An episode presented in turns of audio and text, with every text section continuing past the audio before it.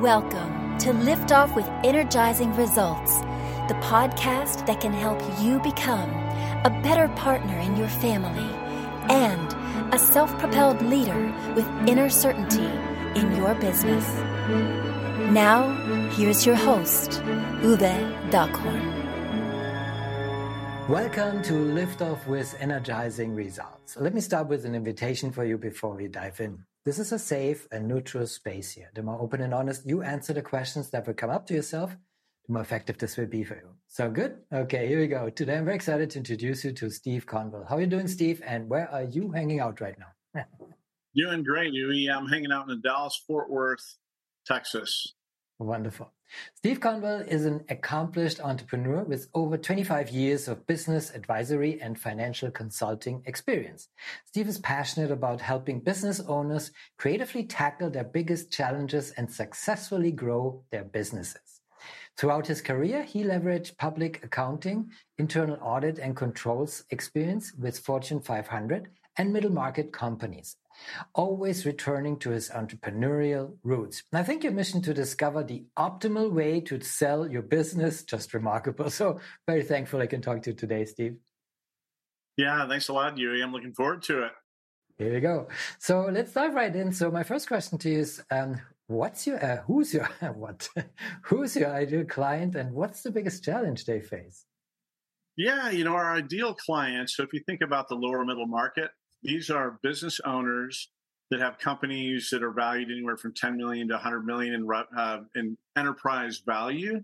Um, so what does that mean? Um, those are typically revenues of 10 million to 150 million. They're uh, business owners that have had their companies definitely for over three years, so there's some track record involved. Um, typically male or female, uh, it doesn't matter, uh, in a wide variety of industries, uh, but they are within five years looking for a potential exit of their business. And that's an ideal customer of ours. Do, do you have any indicators? What are early signs they, they, they should look at? Kind of like, so what is an indicator for them to say, hmm, I might be ready? yeah, it's a great question. I mean, it's a, uh, it's very personal for everybody, right? Um, but if you look at the baby boomer generation right now, um, they're all of an age where they're starting to think about retirement. Uh, when you had COVID, it was tough. They didn't know should I sell, should I not sell? Uh, if I'm going to keep the business, how long am I going to be able to do that? If I'm 70 years old, I want to keep the company till I'm 75. So that's a uh, typical response. When you get to the lower generation, Generation X, um, the millennials that have businesses, um, I always say that start to sell, meaning that when you kick off your company, get it into a state where it's built to sell, regardless of whether or not you're going to transition. Those are the optimal business operations and circumstances for a very healthy company, regardless. Uh, but you never know when you're going to get a call, and you'd like to be in a position to say, you know, go or no go for sure. Interesting. Thank you for, for clarifying that. I was really curious about that. Um, so, but uh, assuming we're all humans, right? what are common, common mistakes your clients typically make when trying to solve their problem? Yeah, you know, the biggest one, uh, well, there's two. Uh, one that comes to mind is that it's kind of like your will. They know that they need to do a lot of exit planning, building strategies, and help to maximize their value, make sure that their business is attractive if they go to markets uh, and exit ready. But what do they do? They just put it off, you know, kick the can down the hill. This is a huge mistake um, because there could be literally millions of dollars you're leaving on off the table. Uh, and that's significant. Um, and we see this all the time. Um, the other thing is owner dependency. And what I mean by that is, is the business dependent on the owner to operate, whether it's all the key customers, research and development, the face of the business. Those businesses, it's tough to sell those for maximum value. Uh, if you do sell them, oftentimes it's going to be, well, we'll give you 50% up front and 50% in an earnout, let's say over the next three to five years based on targets that we're going to agree to. That's a tough situation when you've owned your company, let's say, for 30 years, and now you've got a boss in a private equity group who's 35 and you're 65, it's going to be difficult to potentially hit those targets when you're in a completely different culture. So those two things are we see this all the time, and these are things that we would love to address early and often. That sounds really a problem that uh, you should address early on, and uh, yeah, thanks they have you, right? so yeah. before I ask Steve, what is one valuable free action that our audience can easily implement? Let me quickly say something here to our audience. If you are enjoying the show so far, please rate and recommend us to someone you think could benefit from the show. Thank you in advance for spreading the word. So, Steve, what is one valuable free action that our audience can implement uh, that will help with that kind of issue? Yeah, I mean, absolutely. Like for our company, we do free summary valuations. Uh, now, granted, our target market is that lower middle market industry, but it behooves any business owner to understand what the value of their company is and how that value is arrived at. Because mm-hmm. there's qualitative and quantitative drivers that come up with an intrinsic value for a company. And then from that stage, you can build strategies for saying, hey, here's what we do well. So we're going to showcase this, but here are opportunities for improvement to increase the enterprise value and our sellability. That, that just mm-hmm. goes 100% without saying. Wonderful. So um, I want to give you also the opportunity and platform to share where people can find you, but also what is one valuable free resource that you can direct people to that might help with that, but also in a broader sense. Yeah, absolutely. So we have two types of free assessments online um, that really we drive all of our prospects to. So one is a free valuator tool. Now, granted, it's a valuation tool that business owners are going to fill out. So it drives into their level of knowledge on how to do that and the accuracy of the information, but it does give them a flavor of what their business is worth. They can also get a free consultation to go through that and drive into it in more detail. We have another type of assessment that is a sellability score. So, how sellable are you? Now, here's the thing: the the average sellability score is only a 57 out of 100. So it's not like, hey, you get you've got an F, right?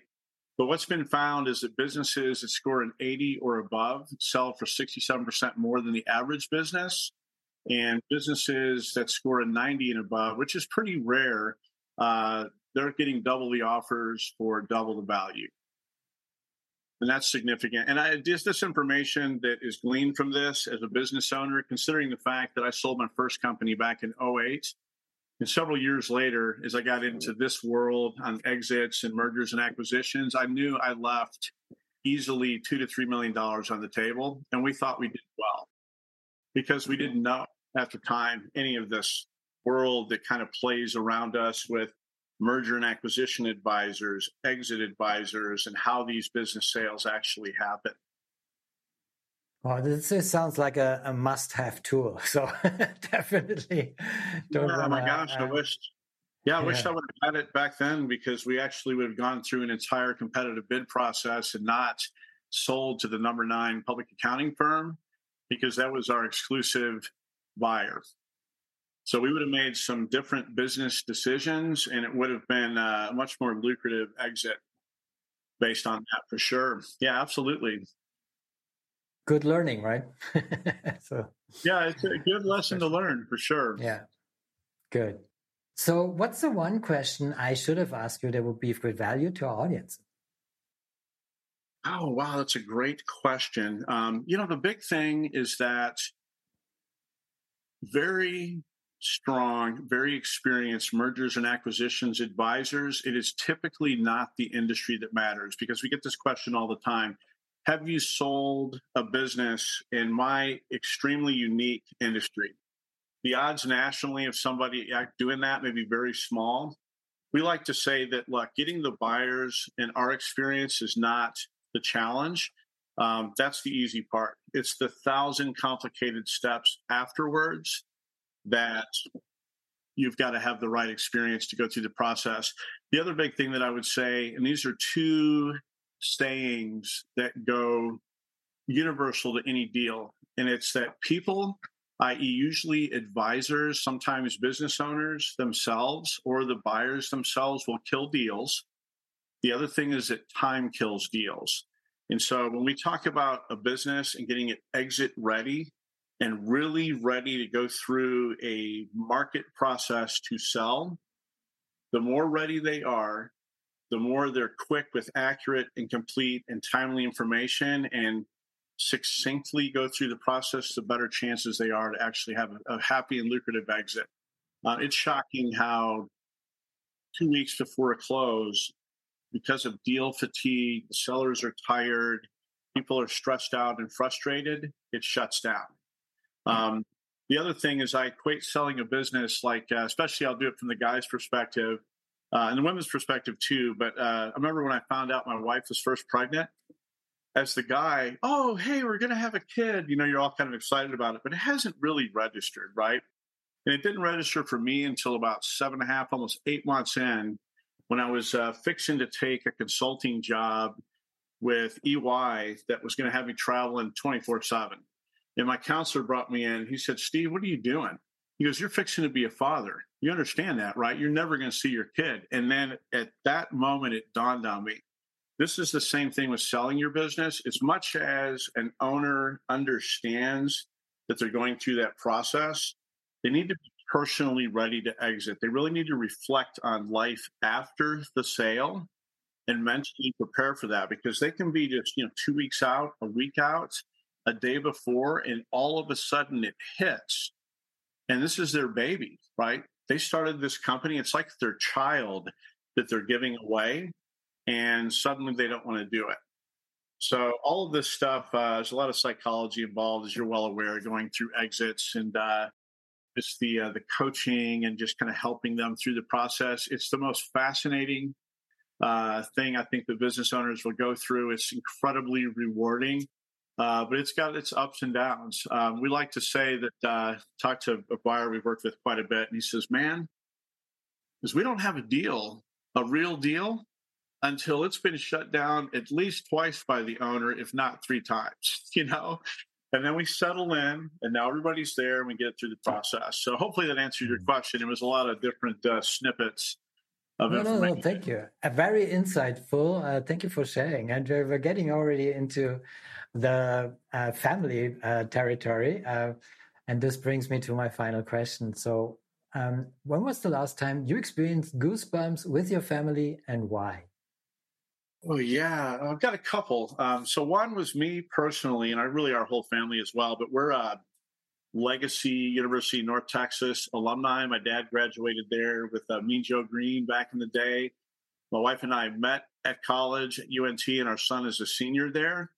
And they went to the National Invitation Tournament for men's basketball, qualified for that, and won about two weeks ago. And I was in Las Vegas. Uh, we won the semifinals, and I told my wife, I got to go because we may never make it again. And we got to go and be there with like a thousand other, you know, UNT alumni, and it was just an amazing feeling. Um, the other, uh, I can go back to my son was part of Marcus High School band. Um, and it's a, I mean, nationally ranked, uh, five time Texas State Championship band, very, very large band. And we went to nationals and uh, we made the finals, and a bunch of the kids were just sick. And I remember they, they all suck it up, right? I mean, you're going to go ahead and do it, go through that final uh, show. They're like eight minutes long. And it was just an amazing feeling to see the kids got through it.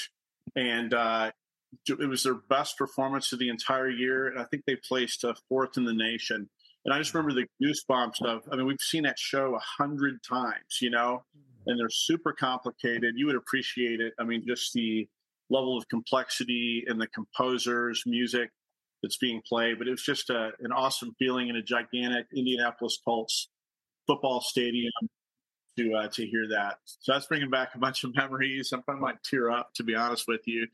Uh, but uh, it's just a really, really tremendous time. Wow. Well, I asked for one, and we got two for one. That's a good deal. thank you, Steve, for this amazing goosebump story. Thank you for uh, sharing this memory, and also thank you for our conversation. It was a pleasure talking to you, and I appreciate very much the knowledge and insights you share with us today. Oh, thank you very much, Uwe. It's been a really good time. Loved uh, just getting to know you and uh, if I can help one business owner in just a small way, it'll, it'll be well yes. worth it. Thank you very much. Thank you. It was my pleasure. Thank you for listening. And as always, energizing results to you and your loved ones. Thanks for listening.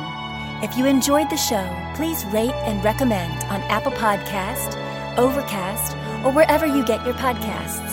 You can also get more great information at uwedockhorn.com.